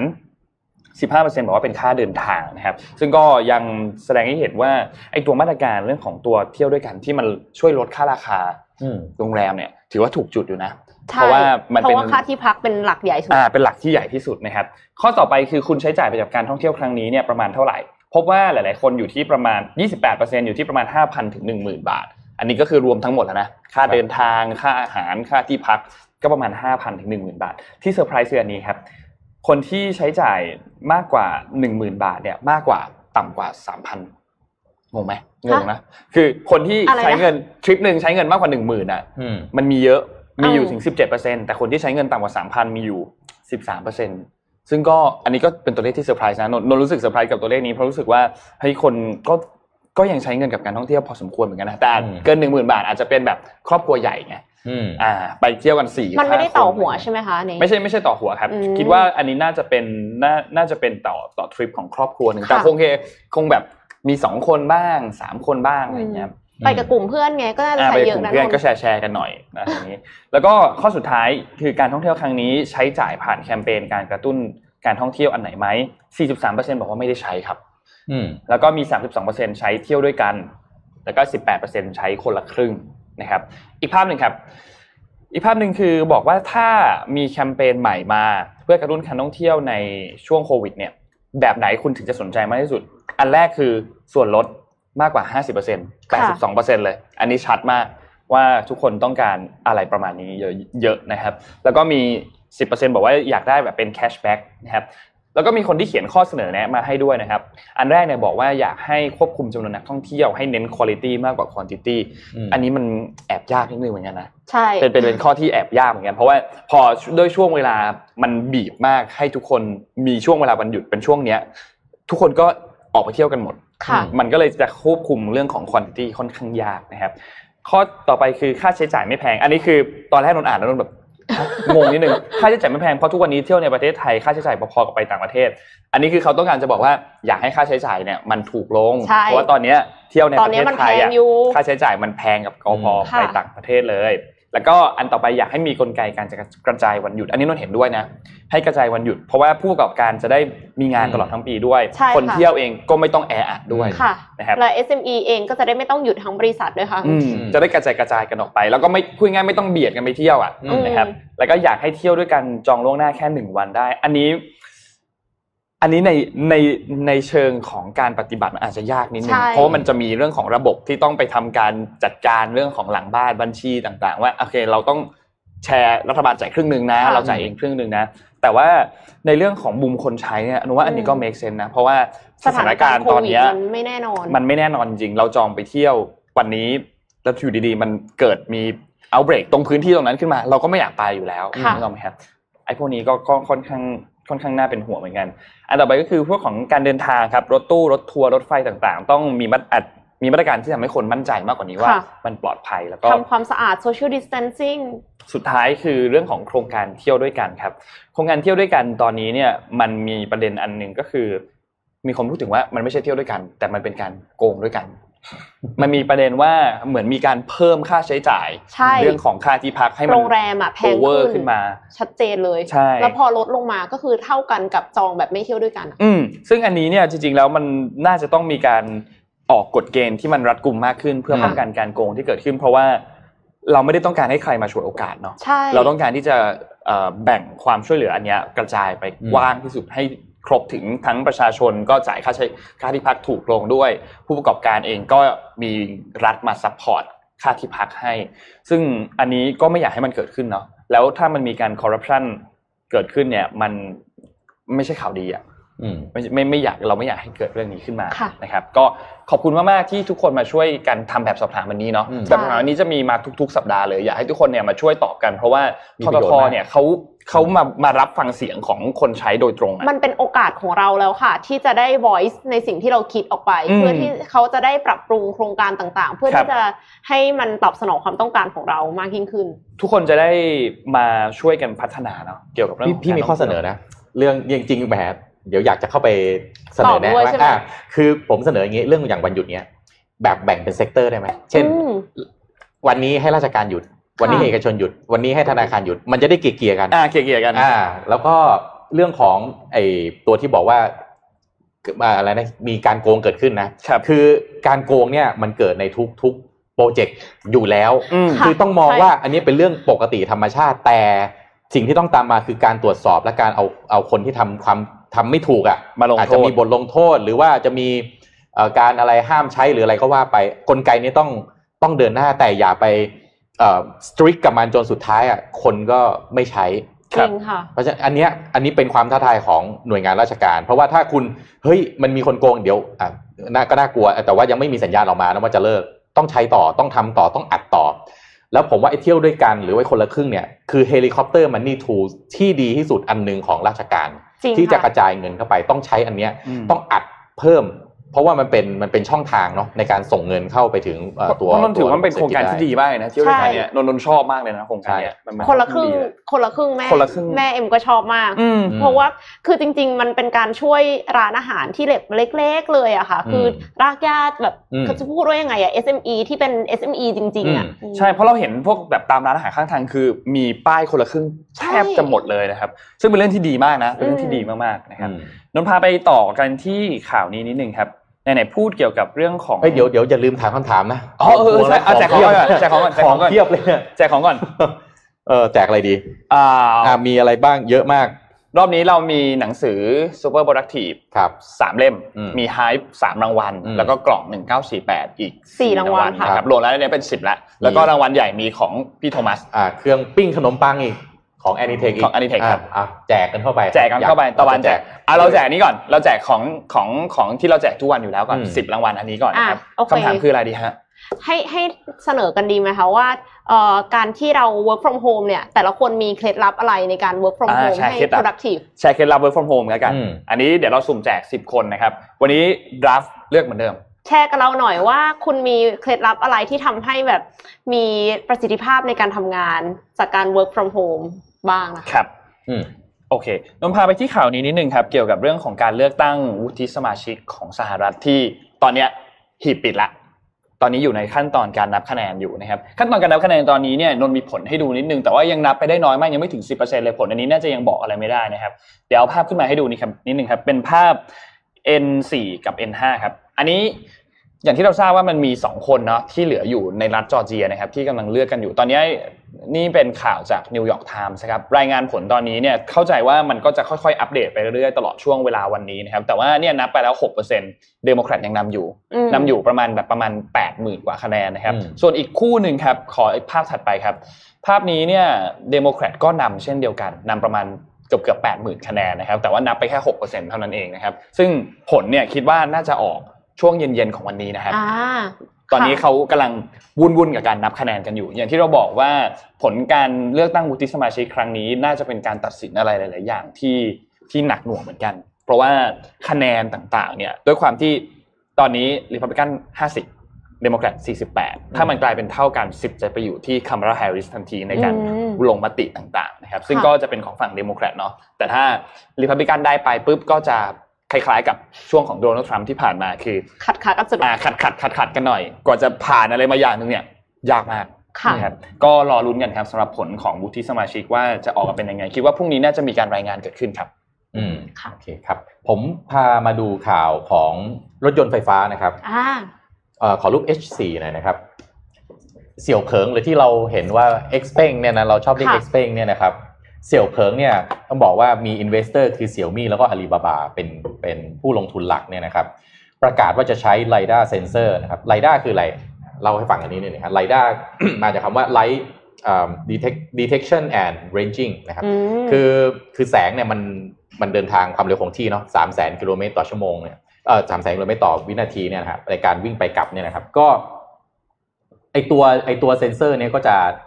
ช่วยในการเอามาพัฒนานะครับการบังคับรถที่เป็น self driving car ได้นะครับตัวเสี่ยวเผิงเนี่ยออกมาประกาศว่าจะเอาตัว LiDAR sensor เนี่ยนะครับจาก Livox Livox คือใครครับ Livox เป็นสตาร์ทอัพนะครับที่เป็นบริษัทที่ DJI เนี่ยเป็นผู้ที่ลงทุนอยู่นะครับ คือที่ผ่านมาเนี่ยต้องบอกว่าเสี่ยวเผิงเนี่ยเป็น แบรนด์ที่เทสลาเนี่ยกล่าว เรียกว่าอะไรอะประณามมาพูดตรงๆ ประณามมาตลอดว่าเลียนแบบอ๋อแล้วก็ละเมิดทรัพย์สินทางปัญญามาค่ะโดยตลอด แต่ต้องบอกว่าเป็นอะไรที่แบรนด์จีนภูมิใจนะเวลาที่มีแบรนด์ชั้นนำของโลกอะแล้วแบบกล่าวหาว่าเนี่ยเฮ้ยยูลอกเรียนยูละเมิดสิทธิปัญญา แบรนด์จีนไม่ใช่ ไม่ใช่ว่าเขาอายนะเขาชอบด้วยนะอืมเพราะว่าแปลว่าเฮ้ย แปลว่ายู Recognize นะเออแปลว่ายูกับไอเนี่ยจับคู่กันแล้วนะอ๋อออ่าแบบเราฟัดกันแล้วนะอ๋อนะครับอืมตัวอีลอนมัสเองเนี่ยก็เป็นคนที่ออกมาปฏิเสธว่า LiDAR เอ่อตัว LiDAR sensor เนี่ยเป็น expensive sensor that are unnecessary ถ้าดูในรูปเนี่ยนะครับตัว LiDAR เนี่ยมันจะช่วยในเรื่องของการตรวจจับแสง ตัว Tesla เนี่ยใช้เทคที่เรียกว่า neural network training แล้วก็การจับภาพจากกล้องเป็นหลักนะครับ เดี๋ยวมันมีมันมีคลิปนะฮะรบกวนเปิดคลิปให้นิดนึงนะครับ ส่วน Daimler เนี่ยใช้เรดาร์แบบ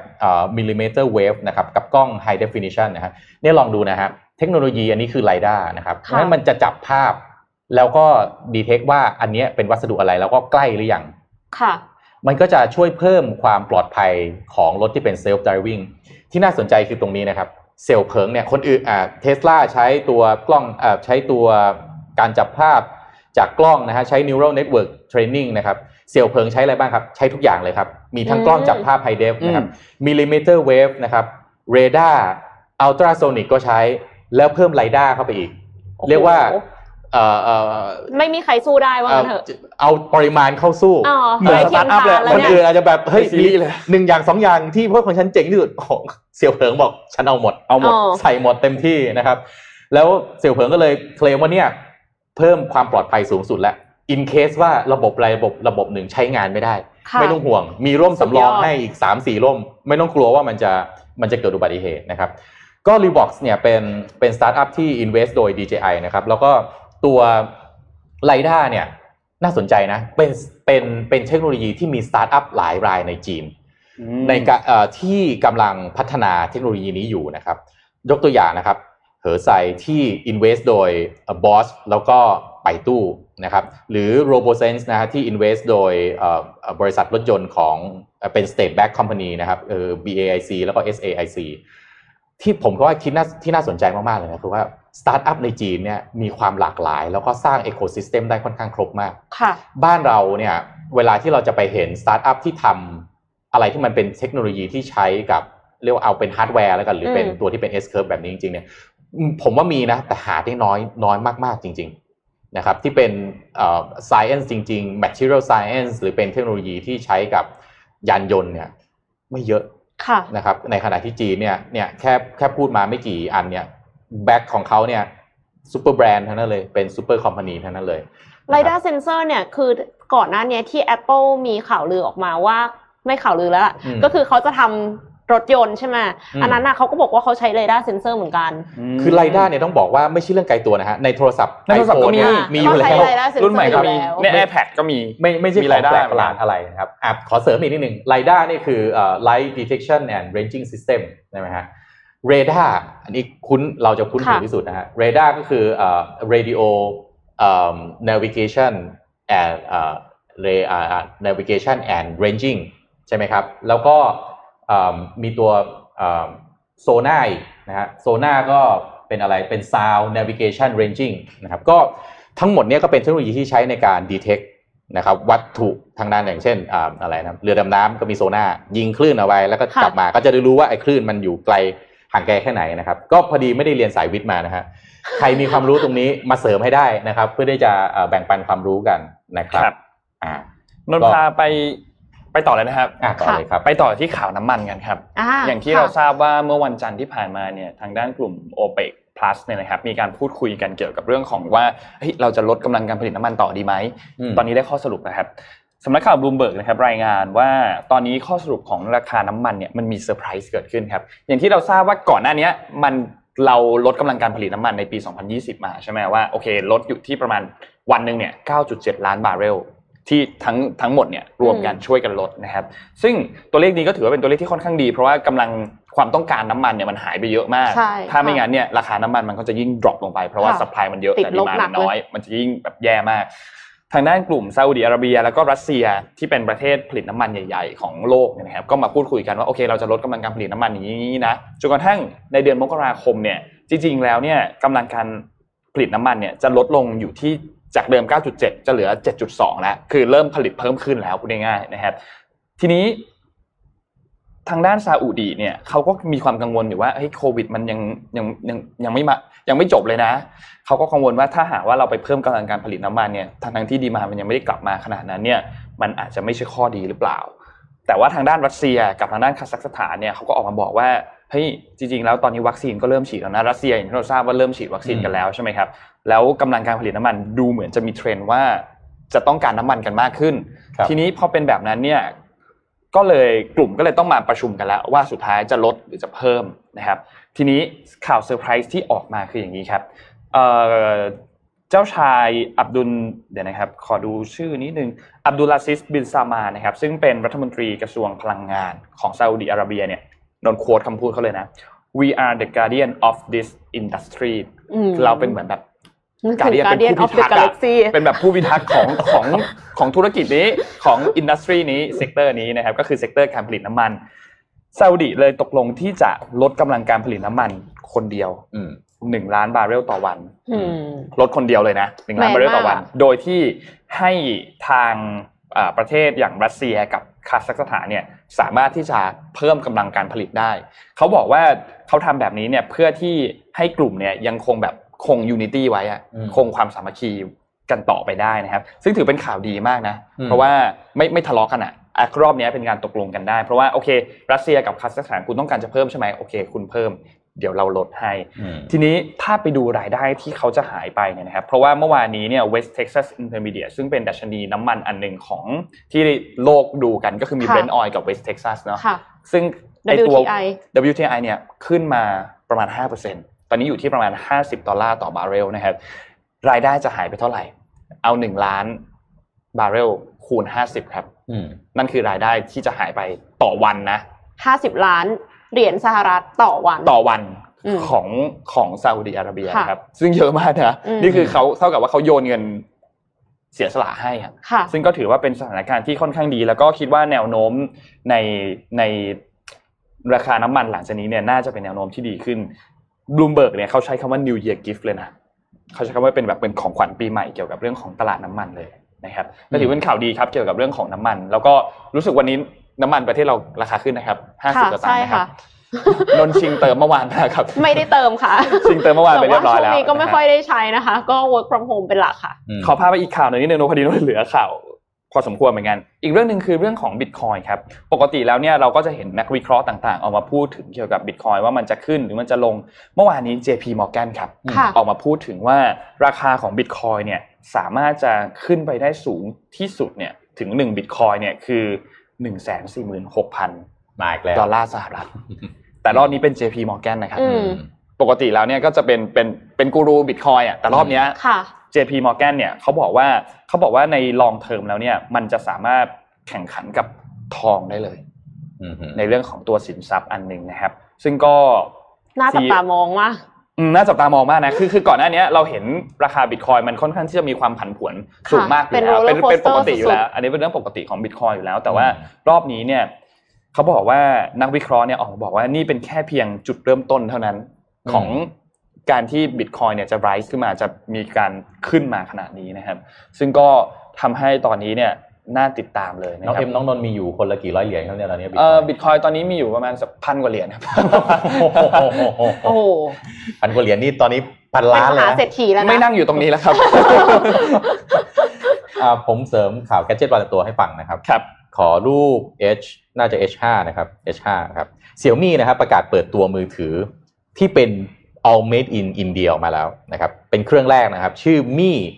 เอ่อ Mi 10i นะครับ II เนี่ยมาจากอินเดียอ๋ออ่าค่ะอืม 10i มาจากอินเดียอ่าก่อนที่จะเล่าข่าวต่อนะครับผมขออนุญาตนิดนึงนะครับ ตอนนี้พึ่งตัวนั้นนะฮะกำลังทรมานมากเพราะว่าคือคืองี้เล่าเล่าให้ผู้เล่าให้ผู้ฟังฟังก่อนข้างผมเนี่ยเป็นกระจกที่ที่เป็นหน้าต่างอยู่ตรงนี้ฮะที่อยู่ตรงนี้กไปอยู่ข้างนอกนี้อยู่นี้นะฮะ ประประเด็นมันคือว่าพึ่งตัวเนี้ยอยากจะออกไปข้างนอกมากครับค่ะก็เลยบินชนกระจกหน้าต่างอยู่เนี่ยตลอดเวลาที่อ่านข่าวตั้งแต่อ่านข่าวมา อย่าเด้งกลับมานะคะ คือถ้ามันถ้ามันวิ่งชนตั้งแต่ก่อนอ่าน ผมจะไปเปิดประตูให้มันออกครับมันมันชนตอนที่เราเอออ่านข่าวแล้ว ผมก็ไม่รู้จะลุกไปยังไงเดี๋ยวเดี๋ยวอ่านข่าวให้จบปั๊บจะไปเปิดประตูให้มันออกไปดีๆเพราะสครังบสารมากเลยตอนนี้นะฮะมันวิ่งชนกระจกหลายรอบมากเลยนะก่อนพี่ธรรมะจะเล่าข่าวต่อเราแจกของนิดนึงอะเออแจกถามแจว่ากอะไรดี แจก ขนมปังอะเครื่องปิ้งเครื่องปิ้งขนมปังอันดีเทคครับนะครับจะอันนี้รางวัลแจกว่าอะไรสุดท้ายแล้วคำถามคือเมื่อกี้ตัวเลขที่ JP Morgan พูดอืมว่าบิตคอยจะขึ้นไปเป็นหนึ่งบิตคอยเป็นกี่ดอลลาร์สหรัฐอะอืมตัวเลขนั้นเท่าไหร่อือื้อหือโอเคมีอย่างมาไม่อย่างมาน่าสนใจครับแต่มีรางวัลเดียวนะคะ มีรางวัลเดียวครับแจกมีรางวัลนะคะเดียวต้องแย่งกันนิดนึงครับอ่าโอเคก็เอ่ออ่ามาต่อที่ข่าวนะครับอ่า แวะไปที่พึ่ง แวะไปที่แจกของเสร็จแล้วกลับมาที่ข่าวใหม่ครับผมไปนะคต่รัอบครับก็ตัวมือถือเนี่ยเป็น 5G นะครับหน้าจอ 6.67 นิ้วนะครับแล้วก็ชิปเนี่ยเป็น Qualcomm Snapdragon นะครับที่น่าสนใจคือตรงนี้นะครับ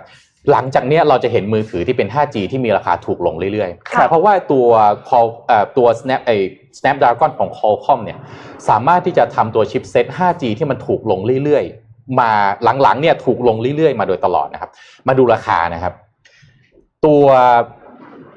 เอ่อรุ่นที่เป็น 60เอ่อคูณในความจำ64 64กิกนะครับ RAM 6 6กิกเนี่ยราคา 290 เหรียญเองครับไม่ถึงหมื่นคือถูกมากนะครับ แล้วก็ตัวรุ่นที่เป็น 128กิกเอ่อเอ่อ RAM 8กิกเนี่ย330 เหรียญหมื่นนิดๆเท่านั้นเองอืมคือต้องบอกว่ามันเป็นมือถือ 5G ที่ราคาดีมากนะครับค่ะผมขอรูปต่อไปหน่อยนะครับ ตัวที่น่าสนใจก็คือกล้องถ่ายรูปเนี่ยนะครับบลูเนี่ย เคลมว่าเล็กที่สุดเท่าที่มือถือเคยมี มองไม่เห็นเลยอะแทบมองไม่เห็นแล้วก็แหมแอบนิดนึงนะ ถ้าดูดูมุมซ้ายนะ เอาเอเงาสีดำๆไปบังไว้พอดีอันนี้เป็นรูปสำหรับขายของของเขานะดูแล้วมันก็เลยแบบหุยเล็กมากนะไปไม่แน่ไม่แน่ใจของจริงมันเล็กขนาดไหนแต่ก็ถือว่าน่าจะเล็กจริงๆ เพราะว่าสามสามจุดห้ามิลลิเมตรเท่านั้นเองนะครับ ก็เป็นที่น่าสนใจคือว่าต่อหลังจากนี้เนี่ยเราจะเห็นมือถือ 5G ออกมา ทยอยออกมาเนี่ย ปริมาณมากขึ้นเรื่อยๆ ราคาถูกลงเรื่อยๆ และที่สำคัญน่าสนใจว่า supply chain อาจจะมีการ shift จากจีนไปที่อินเดียมากขึ้นค่ะหลังจากที่เสียวหมี่เนี่ยเปิดตัวตัวนี้ได้แปลว่า supply chain ที่อินเดียต้องมีความพร้อมมากๆ ในระดับหนึ่งแล้ว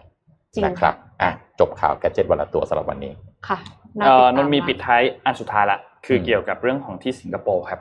เดี๋ยวขอภาพภาพ N6 ขึ้นมาครับ สิงคโปร์เนี่ยมีแอปอันหนึ่งที่ชื่อว่า Trace Together นะครับ ก็คือมาช่วยเกี่ยวกับการ track ตัวเรื่องของโควิด -19 นั่นแหละค่ะแต่ว่าตัวนี้เนี่ยจริงๆ มันมีทั้งสองแบบเลย เป็นคือฮาร์ดแวร์ด้วยอ่าเป็นซอฟต์แวร์ฮาร์ดแวร์ด้วยซอฟต์แวร์ด้วย ก็คือมีตัวที่เขาเรียกว่ามันเป็นเหมือนเป็นเป็นโทเค็น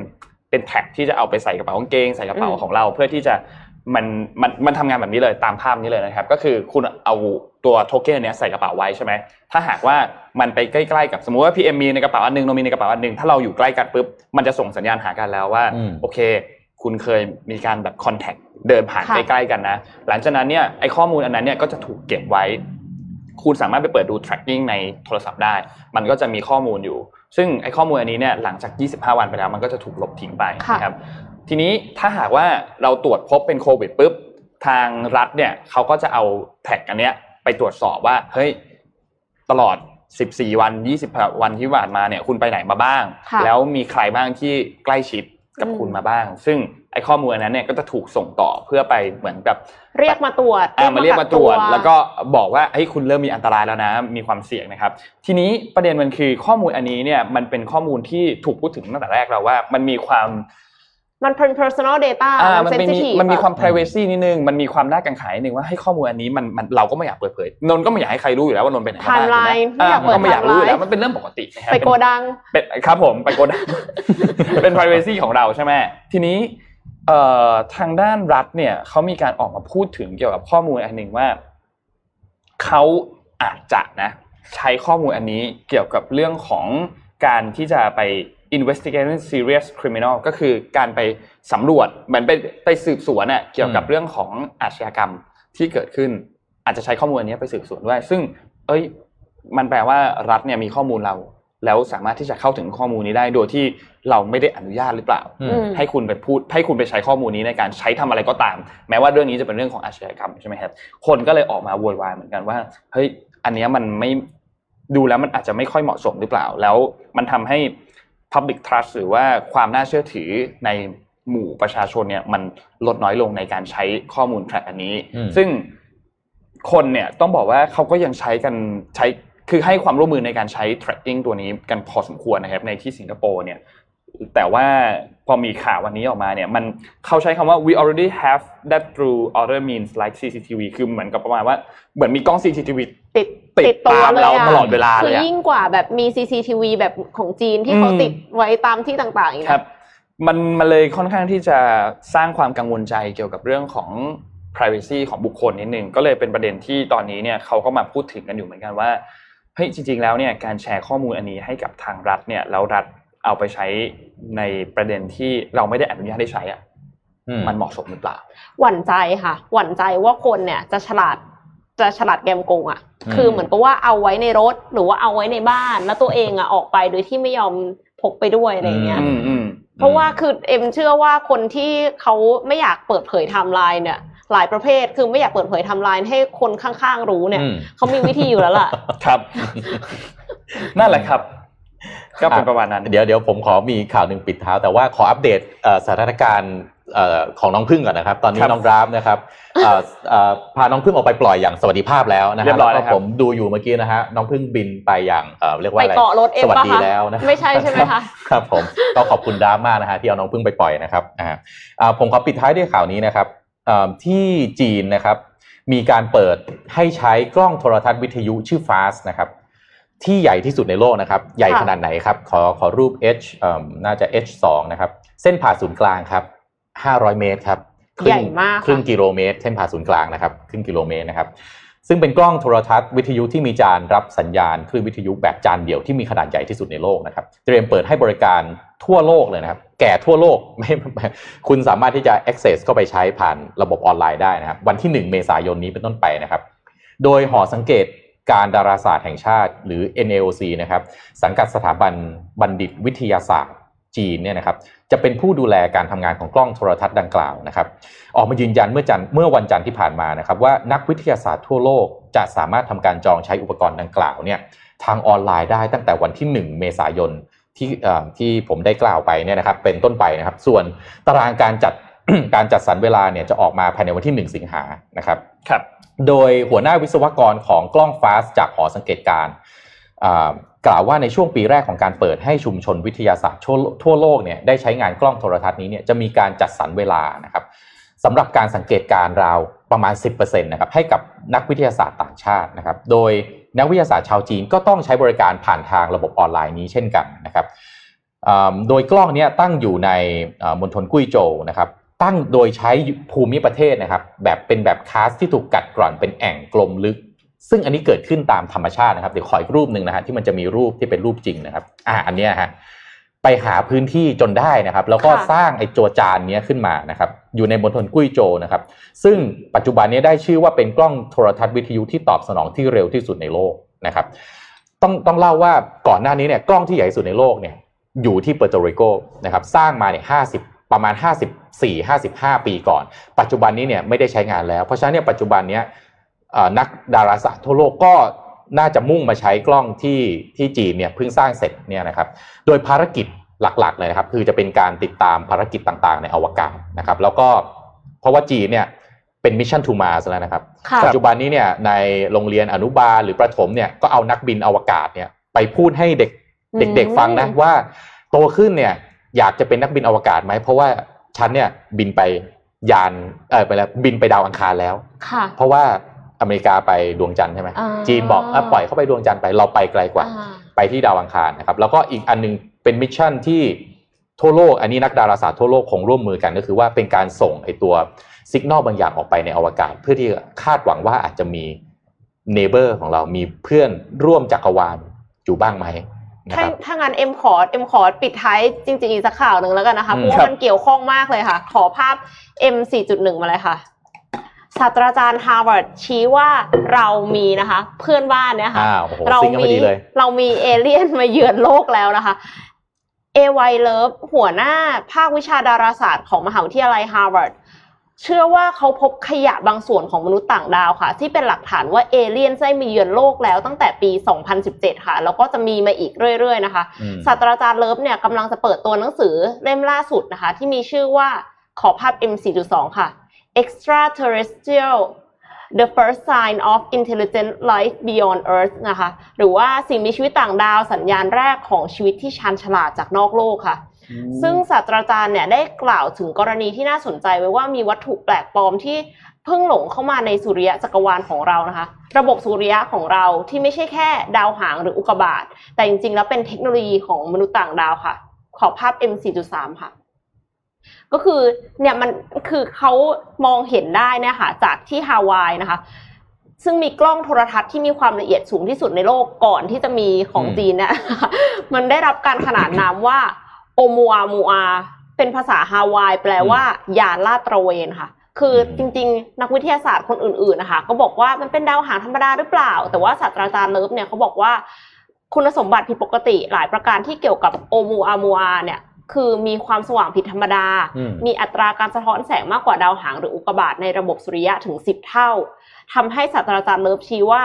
พื้นผิวมันเป็นอาจจะเป็นโลหะมันวาวค่ะ แล้วก็ไปจนถึงลักษณะการโคจรของมันที่ปกติแล้ว เมื่อวัตถุโคจรใกล้ดวงอาทิตย์เนี่ยจะโคจรเร็วขึ้น เพราะว่ามีแรงดึงดูดจากดวงอาทิตย์ครับจากนั้นก็จะเกิดแรงเหวี่ยงผลักออกไปจากให้ไกลจากดวงอาทิตย์แล้ววัตถุนั้นก็จะเคลื่อนที่ช้าลงมาก เมื่อห่างจากดวงอาทิตย์ แต่ โอมัวมูอาไม่ทำแบบนั้นค่ะ คือมันเคลื่อนที่ไวขึ้นเล็กน้อยเมื่อออกจากแรงดึงดูดของดวงอาทิตย์ แล้วก็เคลื่อนที่อย่างเสถียรมาก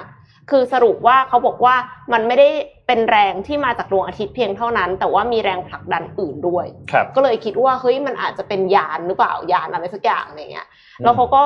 แต่ว่า นักวิทยาศาสตร์อื่นๆนะคะ ก็ยังคงเชื่อว่าแบบว่าเฮ้ยมันอาจจะเป็นดาวอุกกาบาตธรรมดาอะไรอย่างเงี้ยอืมเพราะว่ามันอาจจะเกิดจากแรงดันจากไฮโดรเจนที่แข็ง แต่ว่าอืมพอใกล้ใกล้ดวงอาทิตย์อะไรเงี้ยก็มีการแบบละลายอะค่ะ มันก็เลยขับเคลื่อนเป็นแก๊สขับเคลื่อน คือ อันนี้สงสัยอย่างหนึ่งฮะ ถ้าขยะยังไซส์ขนาดนี้ไอ้คนทิ้งขยะมันตัวขนาดไหนครับอ่าเออนั่นสิใช่ใช่แล้วแล้วถ้าแล้วถ้ามันมาเจอเรามันจะเกิดอะไรขึ้นครับ อันเนี้ยคือเป็นเป็นสิ่งที่ ศาสตราจารย์บอกคือด้านซ้ายคือคิดอืมว่ามันรูปร่างเป็นแบบนี้อืมแต่ว่านักวิทยาศาสตร์อื่นคิดว่ามันเป็นแบบด้านขวาค่ะอืมก็คือมีสองทฤษฎีว่าอืมมันหน้าตาเป็นแบบไหนโอมัวมัวอาเนี่ยอืมก็เออน่าสนใจน่าสนใจครับอะอัปอัปเดตนะครับ ก่อนที่จะจบข่าววันนี้นะครับ ปรากฏว่านะครับ เจ้าพึ่งที่ปล่อยออกไปนะครับ ตอนนี้มันมันมันมาเกาะมันกระพยาจยากมจะเข้าจากมาข้างอีนอกกแล้วค่ะเพราะว่าอะไรฮะ เพื่อนมันมีอีกตัวหนึงครับไม่ได้มันอยู่บินออกไปข้างมันก็เลยมาเกาะฮะรอเพื่อนบินออกไปด้วยอ๋อไม่แน่มีตัวหนึ่งไม่แน่อาจจะเป็นเพื่อนเลยอาจจะเป็นคนรักกันครับผม นะครับ ตอนนี้เดี๋ยวเราเป็นพึ่งเดี๋ยรัวกกัน เดี๋ยวหลังจากที่เราอ่านข่าวจบฮะเรามีภารกิจที่จะต้องไปช่วยให้คู่รักหรือเพื่อนกันเนี่คยรับ อะมันได้เจอกันนะฮะ เอ่อเมื่อกี้เจ้าชายเป็น Guardian of the Industry เราเป็น Guardian of the พึ่ง Guardian of the Bees โอเคครับปิดท้ายด้วยการขายของครับ อืม ขอบคุณ